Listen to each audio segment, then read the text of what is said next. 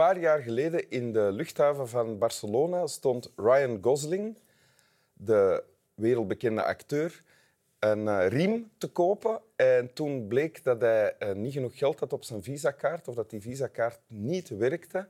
Maar hij had geluk, want achter hem in de rij stond Anne van Elzen. En die heeft voor hem die riem betaald. En heeft hij dan die riem ooit teruggestort, het geld daarvoor? Nee? Nee, nee. dat zover is niet gekomen. Maar ik, ik doe dat ook met uh, niet-Ryan Goslings in de maatschappij die geld tekort komen aan de supermarkt, bijvoorbeeld 20 cent. Ja. Dus het is niet enkel. Dus dat is een tip voor mensen die niet, niet veel geld hebben. Mm. probeer in de buurt van Anne van Elzen te gaan winkelen. En Zondagmiddag om één uur in Drongen. Ja. Um, Anne van Elzen, jij bent um, Miss België geweest in 2002. Je hebt toen niet meegedaan aan de Miss World-verkiezing omdat dat in Nigeria was en dat er daar een vrouw gestenigd dreigde te worden, mhm. waar jij tegen in opstand kwam, als enige eigenlijk. Uiteindelijk wel, ja. Waardoor die vrouw gered is. De vrouw wel. En nog altijd leeft. Mm nadien heb je, uh, ben je tv-maker geweest en radiomaker, wat je nu nog altijd bent bij Joe. Ja. En mama van twee kindjes. Klopt. Uh, June en Jackie Jack Lou. Jackie Lou. Ja. Voilà. En je hebt zijn dat, de, dat zijn de belangrijkste dingen, denk ik. Ja, ja? Ik, vind, uh, ja ik denk het wel. Ik, uh, ik, ik zou niet direct weten wat ik daar... En ik ben op zoek naar mezelf. Misschien is dat nog een goedje ah, om toe te voegen. Ah, ja. Want omdat ik u dan zo hoor zeggen, radiomaker, tv-maker, dat is effectief een deel van een groot deel van het professionele leven geweest. Maar ik ben op dit moment wel zo heel erg aan het zoeken van is het dat. Dus en daar gaan we samen getuigen van zijn, want je hebt een tekst meegebracht die daar ook over gaat. Ja. Wil je die voorlezen? Ja. Voilà.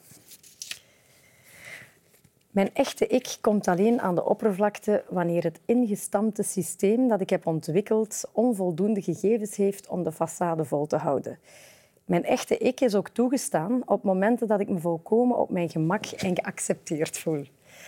Ik realiseerde me hoe ongelooflijk logisch, routinegericht en systematisch ik ben, maar zonder enige belangstelling voor technische zaken. Ik ben gefascineerd door mensen en hoe die werken. Ik besef dat ik enorm veel moeite heb met sociale dingen, maar er toch aan meedoe. Wat me geestelijk veel kost, omdat dat van mij verwacht wordt, terwijl mijn man gewoon nee zegt en alle ongemak vermijdt. Ja. En dit komt uit meisjes en vrouwen met autisme. Mm Vertel eens, hoe ben je bij dat boek terechtgekomen? Uh, ik um, ben bij dat boek terechtgekomen. Ik, heb dat, ik, ik volg therapie al, al langere tijd. Hè. Ik vind dat sowieso heel belangrijk om, um, ja, om te reflecteren over wie dat je bent, waar dat je staat. Ja. En dat boek lag bij de psycholoog.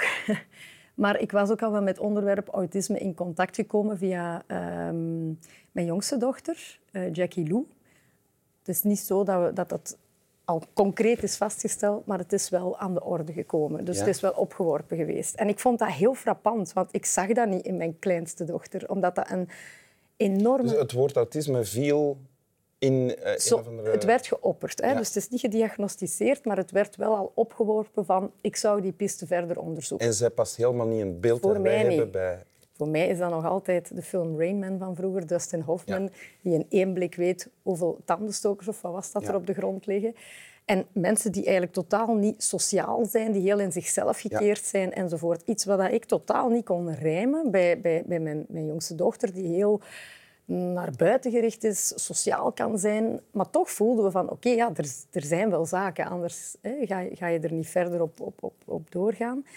En dat was voor mij dan wel zo even een, een moment van... Oei, allez, ik moest even een switch in mijn hoofd maken. Want ik had dat autisme nooit in zo'n context of kader bekeken. En als we er dan ook nog uh, andere zaken gaan naastleggen, dan moet ik eerlijk zeggen, nogmaals, ook bij mijzelf, dat is niet door een psychiater vastgesteld. Dat zijn de enige mensen die dat kunnen en mogen diagnosticeren. Je bent jezelf gaan afvragen, heb ik daar ook iets van? Ja, natuurlijk dat, is, dat, dat zijn de verdere gesprekken. Hè? Want de dochter, uh, ja, dan gaan ze verder kijken, wat is er in de familie? Hè? En dan moet ik wel zeggen, bij mijn, aan mijn moeders kant is, uh, is dat wel het geval. Uh, maar door het feit dat ik zelf ook altijd als sociaal gezien werd en heel naar buiten gericht, allez, tenminste een deel van mezelf, ja. Heb ik daar ook nooit in die manier over nagedacht. Maar dat kwam dus nu door, door mijn jongste dochter voor mijzelf in een ander daglicht. Dus ik ben daar voor mezelf ook dingen beginnen over opzoeken en nadenken. Ja? Ik ben daarvoor ook uh, naar een psychiater geweest. Nu, vooraleer dat die dat kunnen vaststellen, dan had ik volgend jaar of binnen tien jaar moeten komen, Wim. Dus je bent niet officieel gediagnosticeerd als iemand op het spectrum?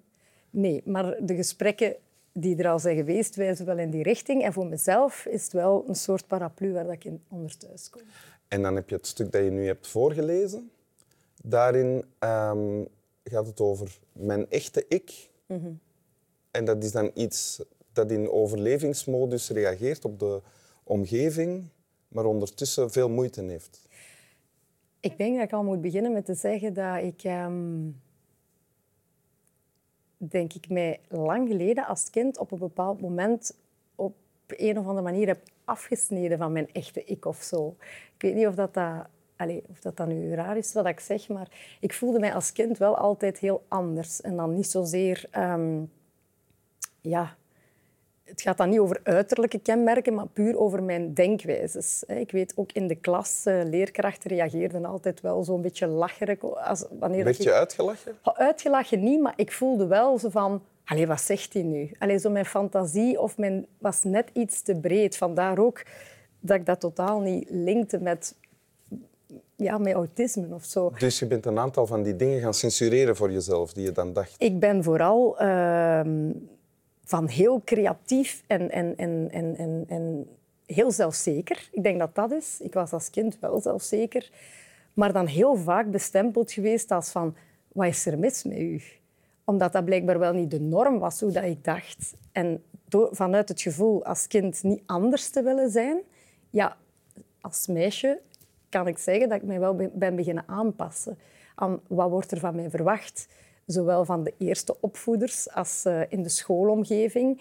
En dat is iets waar dat je natuurlijk, hoe ouder dat je in je leven wordt, hoe, meer, hoe oncomfortabeler dat leven begint te worden als je niet leeft vanuit die echte ik. En kan je een voorbeeld geven van die aanpassing? Wat ging je dan doen? Ja, op de rem staan heel hard. Hè. Als ik iets wilde zeggen of reageren, veel onzekerder worden vooraleer dat ik dat uitsprak, omdat ik bang was dat mensen er weer zouden op reageren van overdrijven ze niet of wat zegt die nu? En dat dan op den duur maar niet zeggen niet zeggen en vooral ook beginnen kijken naar anderen. Hoe doen zij het? En die stukjes beginnen overnemen, want dat is, dat is beter, dat is normaal. Want kopiëren. Kopiëren. Dus eigenlijk vraag ik mij de dag van vandaag af dat hetgeen wat ik tot nu toe in mijn leven gedaan heb, is dat nu echt, omdat je daar straks begon over je echte ik, is dat, is dat wel een gevolg van mijn echte ik geweest? Of is dat een wens of een uiting geweest van die gecombineerde, gekopieerde identiteit. Als dat... De wens om erbij te horen en, en redelijk normaal bevonden te worden. En de daarbij horende waarschijnlijk drang naar erkenning om toch oké gevonden te worden. Ja. ja. Als we dan teruggaan naar het stukje tekst dat je bij hebt, mm daarin staat iets, of de schrijfster verwijst naar haar man. Hè. Mhm. Die kan gewoon nee zeggen en alle ongemak vermijden. Uh, terwijl zij zelf in dit fragment dan toch daar heel veel moeite mee heeft. En dat kost haar veel energie. Ja. Herken je dat? enorm. Ja, ik kan er dagen over doen als uh, ik een bepaalde vraag gesteld krijg. Uh, um, maar ik zie dat niet 100% zitten. In plaats van dan gewoon onmiddellijk te reageren. Zoals? Van, ah, wel, ik probeer nu aan iets concreets te denken. Um, meedoen aan dit. Ja. Allee, heel concreet. Ja ik durfde dat niet. En in plaats van dan direct te laten weten, nee, ik durf dat eigenlijk niet, um, blijft dat dan dagen hangen en moet ze met tien keer, weet je nu wel iets? Lukt het nu? Lukt het nu niet? En dat is eigenlijk een tweestrijd. De ratio zegt, allee, doe dat toch. Je vindt dat tof. Wim is een aangename mens, het is een tof programma.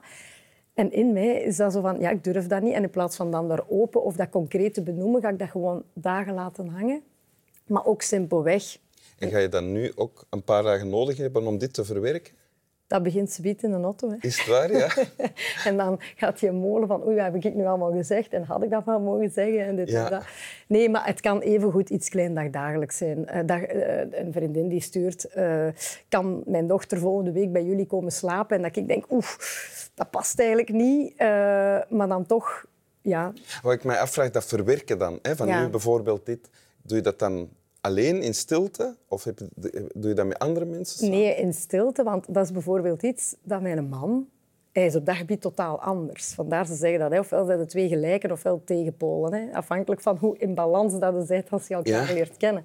En hij is echt een tegenpool. Dus ik, als ik dat zou zeggen, van, moet dat even verwerken, dan zit je naar mij te kijken van... Wat valt er te verwerken? Ah ja. Dus hij blijft jou het gevoel geven van er is iets er heel raar aan u. Maar ik geef dat terug aan hem. Ah, Oké. En we proberen, ik probeer aan hem duidelijk te maken, volgens mij is dat een interessante dynamiek waarbij dat jij mij uit mijn vierkant kunt halen. Ja. Waarbij dat ik misschien uw rondjes toch iets meer structuur kan geven. Ah ja, oké. Wil je het nog eens lezen? Ja. Mijn echte ik komt alleen aan de oppervlakte wanneer het ingestampte systeem dat ik heb ontwikkeld onvoldoende gegevens heeft om de façade vol te houden. Mijn echte ik is ook toegestaan op momenten dat ik me volkomen op mijn gemak en geaccepteerd voel. Ik realiseerde me hoe ongelooflijk logisch, routinegericht en systematisch ik ben, maar zonder enige belangstelling voor technische zaken. Ik ben gefascineerd door mensen en hoe die werken. Ik besefte dat ik enorm veel moeite heb met sociale dingen, maar er toch aan meedoe. Wat me geestelijk veel kost, omdat dat van mij verwacht wordt, terwijl mijn man gewoon nee zegt en alle ongemak vermijdt. Ja. Dank u. Slap wel. Zeg je ook slap wel? Slap wel, hè, zeg. Slap wel eens, zeg. Ja, ja.